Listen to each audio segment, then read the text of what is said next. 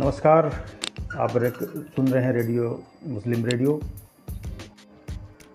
Hello, नमस्कार, आप सुन रहे हैं मुस्लिम रेडियो नाव हेलो, नमस्कार, आप सुन रहे हैं मुस्लिम रेडियो नाव मुस्लिम रेडियो नाव आदाब, नमस्कार, आप सुन रहे हैं मुस्लिम नाव रेडियो और मैं हूँ मलिक असगर हाशमी। जैसा कि मैंने वादा किया था आपसे कि बिहार चुनाव पे फिर बात करूँगा। और सब कुछ निपट गया है, रिज़ल्ट भी आ गए हैं और मैं वादे के मुताबिक आपके सामने हाजिर हूँ। बात रिज़ल्ट पर क्या हो गया? क्या राम पे, रोटी पे राम भारी पड़ गए? या बिहार के लोगों को रोज़गार नहीं चाहिए? या ओवैसी की party A I M I M ने आरजेडी कांग्रेस के मंसूबे में पानी फेर दिया, या युवाओं को, बिहार के युवाओं को तेजस्वी यादव के वादे पे 10 लाख का जो उन्होंने वादा किया था 10 लाख नौकरी का, उस पर बिहार के युवाओं को यकीन नहीं आया। और पिछला दोहराते हुए, पिछला रिज़ल्ट दोहराते हुए उन्होंने इस बार फिर जनता दल यूनाइटेड और बीजेपी का साथ दिया और फिर नीतीश कुमार बनेंगे। बड़ा सवाल अहम है। आखिर हुआ क्या? तेजस्वी यादव के जनसभाओं में जिस तरह से पागल भीड़ उमड़ रही थी, जिस तरह से उनका रिएक्शन था, उससे लग रहा था कि इकतीस साल का ये युवा वाकई मुख्यमंत्री बनकर एक इतिहास रचेगा। पर रिज़ल्ट जो आया, बिल्कुल उल्टा था। उससे पहले एग्जिट पोल जो थे वो भी सब तेजस्वी यादव के पक्ष में जा रहे थे, आरजेडी के पक्ष में जा रहे थे, कांग्रेस के पक्ष में जा रहे थे।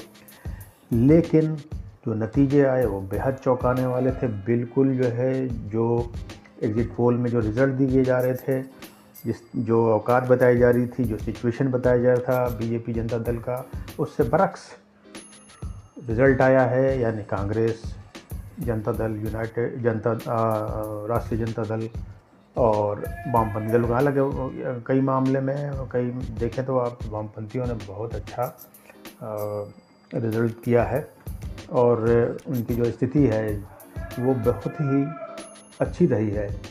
आप कुछ इस तरह से समझ सकते हैं कि Communist Party of India Marxist लेनिनवादी, जिसको वहाँ बिहार में C P I M L कहते हैं उनने 12 सीटें इकट्ठी करी हैं, जीती हैं। इसी तरह से कम्युनिस्ट पार्टी ऑफ़ इंडिया उसको Marxist Communist Party of India Marxist उसको दो सीटें मिली है और कम्युनिस्ट पार्टी ऑफ़ इंडिया को दो सीटें मिली, दो सीट मिली। यानी कि वामपंथी दलों ने कुल 16 जो बिल्कुल यकीन नहीं था 16 उन्होंने सीटें जीती हैं और एक अच्छा प्रदर्शन किया है बनस्बत कांग्रेस के। कांग्रेस को पिछले के मुकाबले भी कम से कम छः सीटों का उसको नुकसान हुआ है। आरजेडी को भी लगभग इतना ही का नुकसान हुआ है। बावजूद इसके, आरजेडी अभी भी सबसे बड़ी पार्टी है बिहार के लिए। उमा भारती ने कहा जो मध्य प्रदेश की पूर्व मुख्यमंत्री हैं और केंद्र में मंत्री रही हैं, उन्होंने कहा कि तेजस्वी ने अच्छा किया और अगले इलेक्शन के लिए इनको तैयारी करनी चाहिए।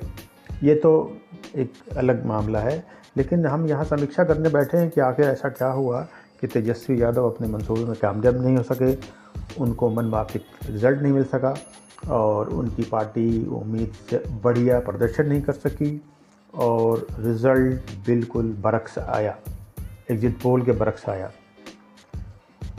बहुत तरह की बातें कही जा रही हैं, लेकिन दो बातें जो उभर के आई हैं, उसमें ये है, एक नंबर वन कि कांग्रेस को ज़रूरत से ज़्यादा सीटें दे दी गई और जीतनराम मांझी, जो उनकी पार्टी हम थी, उसको चुनाव के ठीक पहले हटना पड़ा और इसी तरीके से विकासशील इंसाफ, इंसान पार्टी जो थी, वो भी लास्ट मोमेंट पे आरजेडी का साथ छोड़ गई, महागठबंधन का साथ छोड़ गई।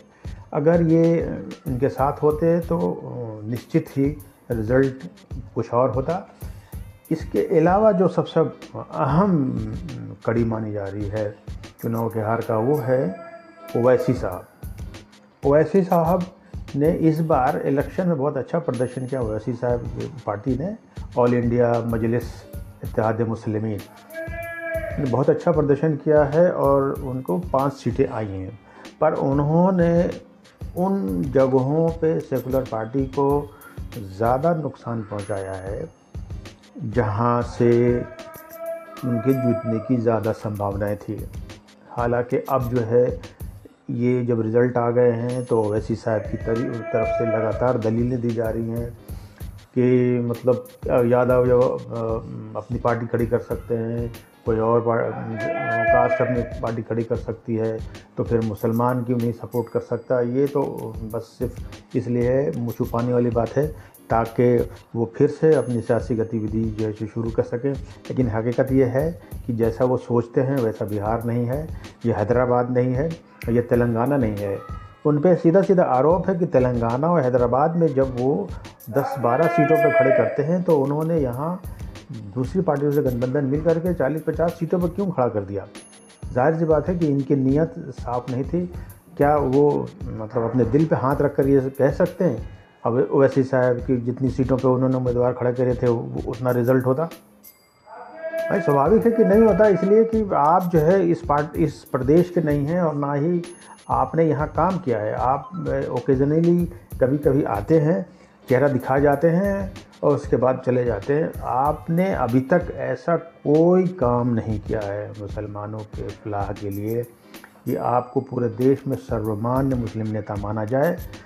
आपकी सबसे बड़ी उपलब्धि ये है कि आप बहुत अच्छा बोलते हैं बहुत सुलझे हुए नेता हैं और जब आप संसद में बोलते हैं, लोकसभा में जब बोलते हैं तो वाकई एक मुसलमानों का पक्ष होता है। अब दूसरी तरफ़, दूसरा पहलू ये है कि उनका मुसलमानों के उत्थान में, उनके विकास में, उनको बढ़ाने में कोई योगदान नहीं है। कहते हैं कि उनके कई एजुकेशनल इंस्टीट्यूट चलते हैं तो अब हम क्या उम्मीद करें कि इनके जो पाँच लोग जीत के आए हैं, वो अपने पार्टी के अध्यक्ष को कहेंगे कि बिहार के या उन, उनके ही हल्के के जो मुसलमान हैं, उनको हैदराबाद के कॉलेजेस में या उनका जो एजुकेशन इंस्टीट्यूट है, वहाँ उनको सस्ते में या फ्री में एजुकेशन की व्यवस्था हो जाए। बिल्कुल नहीं हो सकता। जो काम अपने इस पर आप, अपने लेवल पर नहीं कर सकते तो हम आपसे क्या उम्मीद कर सकते हैं? तो ओवैसी साहब ने इस बार बिहार के सारी पार्टियों को, जो सेकुलर पार्टियाँ थी सबका बंटाधार कर दिया। और कई फैक्टर हो सकते हैं।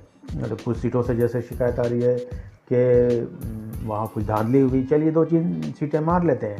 लेकिन जो बड़ा फैक्टर है, ये भी एक फैक्टर मान लेते हैं कि कांग्रेस को अधिक सीटें मिलेंगी और हम अगर छोड़ के नहीं जाती, हम जीतन अम्मा जी छोड़ के नहीं जाते या विकासशील इंसाफ पार्टी अगर महागठबंधन से छोड़ के नहीं निकलती तो शायद कुछ और परिणाम होते बेहतर रिज़ल्ट होता।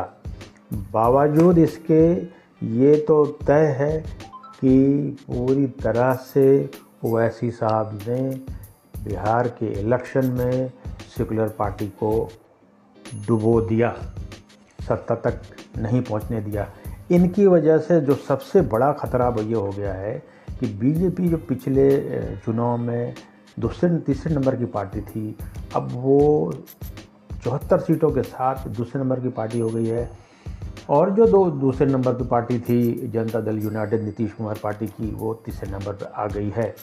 चिंताजनक पहलू ये है कि अगले चुनाव में या हो सकता है कि ऐसे सिचुएशन बने और कि बीजेपी बीच में ही दावेदारी, क्योंकि हालाँकि वैसे संभावना कम है, ऐसे सीटें जिस तरीके से आई हैं, पर चूँकि वो तोड़ फोड़ जिस तरह से करते हैं, इस हिसाब से कहा नहीं जा सकता कि वो मतलब खेल कर सकती है। खेल करने के लिए हालाँकि उन्हें जो है कम से कम 50 सीटों का हेर फेर करना पड़ेगा तो शायद उनकी बस की बात नहीं है। लेकिन निश्चित है ये कि जो पिछले चुनाव तक जो पार्टी छोटे भाई का रोल अदा कर रही थी, अब वो बड़ा भाई हो गई है और अगले चुनाव में मुख्यमंत्री का दावेदार बीजेपी का होगा। अगर बीजेपी का मुख्यमंत्री बनता है तो जिस तरीके से दूसरी जगहों पे मुसलमान झेल रहे हैं, वैसे ही बिहार के मुसलमानों को ओवैसी साहब की वजह से ध्यान रहे, ओवैसी साहब की वजह से अगले चुनाव के बाद अगर मुसलमान नहीं सुधरे उनके लच्छेदार, उनकी जज्बाती भाषण में फंसे। तो अगले चुनाव में मुसलमानों का बंटादार तय है। बीजेपी की सरकार बननी तय है। इन्हीं के साथ मैं अपना प्रोग्राम यहीं ख़त्म करता हूँ और उम्मीद है कि आप लोग इसे लाइक करेंगे, सब्सक्राइब करेंगे और इसको शेयर करके आगे बढ़ाएँगे। नमस्कार।